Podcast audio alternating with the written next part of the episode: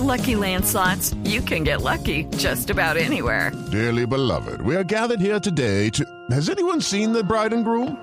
Sorry, sorry, we're here. We were getting lucky in the limo and we lost track of time. No, Lucky Land Casino, with cash prizes that add up quicker than a guest registry. In that case, I pronounce you lucky. Play for free at LuckyLandSlots.com. Daily bonuses are waiting. No purchase necessary. Void where prohibited by law. 18 plus. Terms and conditions apply. See website for details.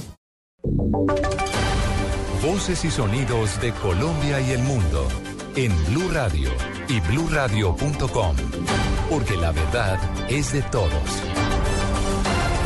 9 de la noche, dos minutos. Aquí están las noticias. Una nueva arremetida contra el proceso de paz promulgó en las últimas horas el Procurador General de la Nación.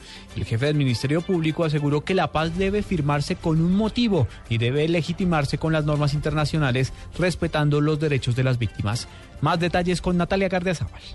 La paz no debe firmarse solo por firmarse, se deben cumplir los acuerdos y tener en cuenta las normas internacionales.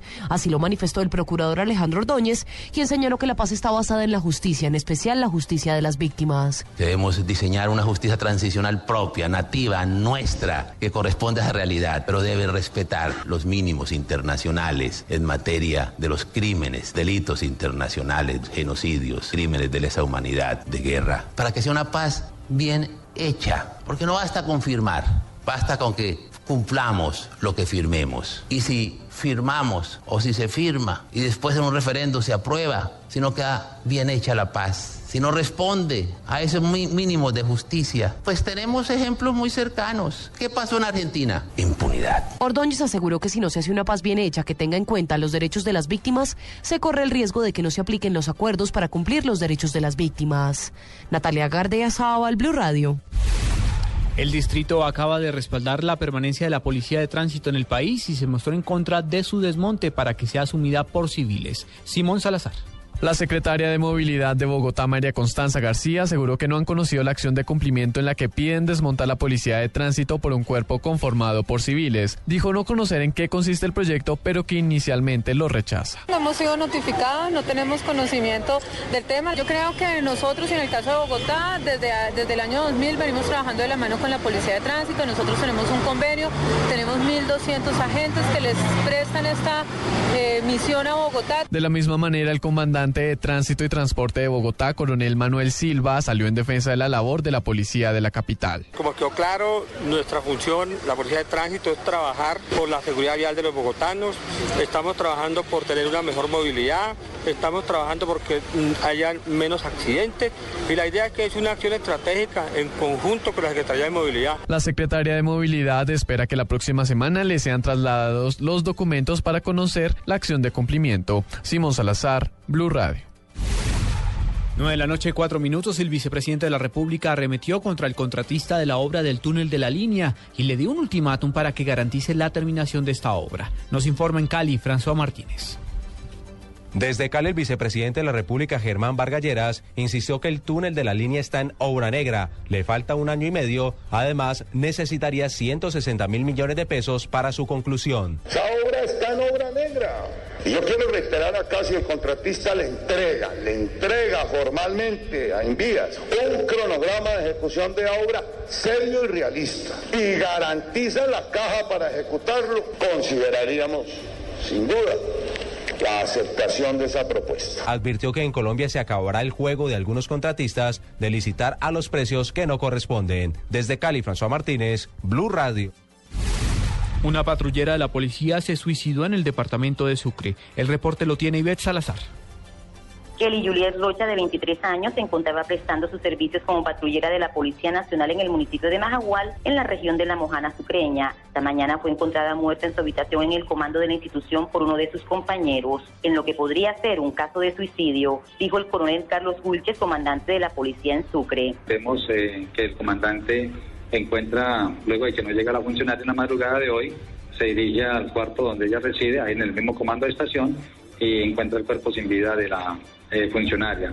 Es una funcionaria que viene trabajando allí hace aproximadamente unos 11 meses. Sus familiares dicen que la patrullera no tenía problemas, pero la institución investiga el caso. El equipo de investigación disciplinaria y justicia penal militar todo el equipo para dar la mayor claridad para respuesta no solamente de la familia, sino para respuesta igualmente de, de toda la ciudadanía que eh, obviamente es parte de lo que le corresponde a esa institución. En Cincelejo, Sucre, y Cecilia Salazar, Blue Radio.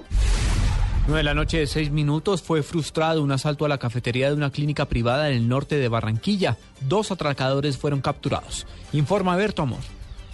Dos hombres armados fueron capturados por la Policía Metropolitana de Barranquilla cuando asaltaban la cafetería de la Clínica Altos de San Vicente, ubicada en el norte de la capital del Atlántico. Los presuntos delincuentes se disponían a huir en un vehículo color blanco y en ese momento llegaron los agentes de policía del cuadrante que en un rápido operativo dieron con la captura de los hombres armados antes de arrancar. El médico Carlos Álvarez, quien presta sus servicios a la clínica. Bajaron, ingresaron a la cafetería y amedrentaron a todos los comensales y afortunadamente el vigilante de la institución reaccionó oportunamente, hizo un disparo y logró amedrentar a, a los ladrones que solo se llevaron dos teléfonos celulares. Los atracadores utilizaban pistolas de balín que fueron decomisadas por las autoridades y fueron trasladados a la unidad de reacción inmediata para la respectiva judicialización. En Barranquilla, Eberto Amor Beltrán, Blue Radio.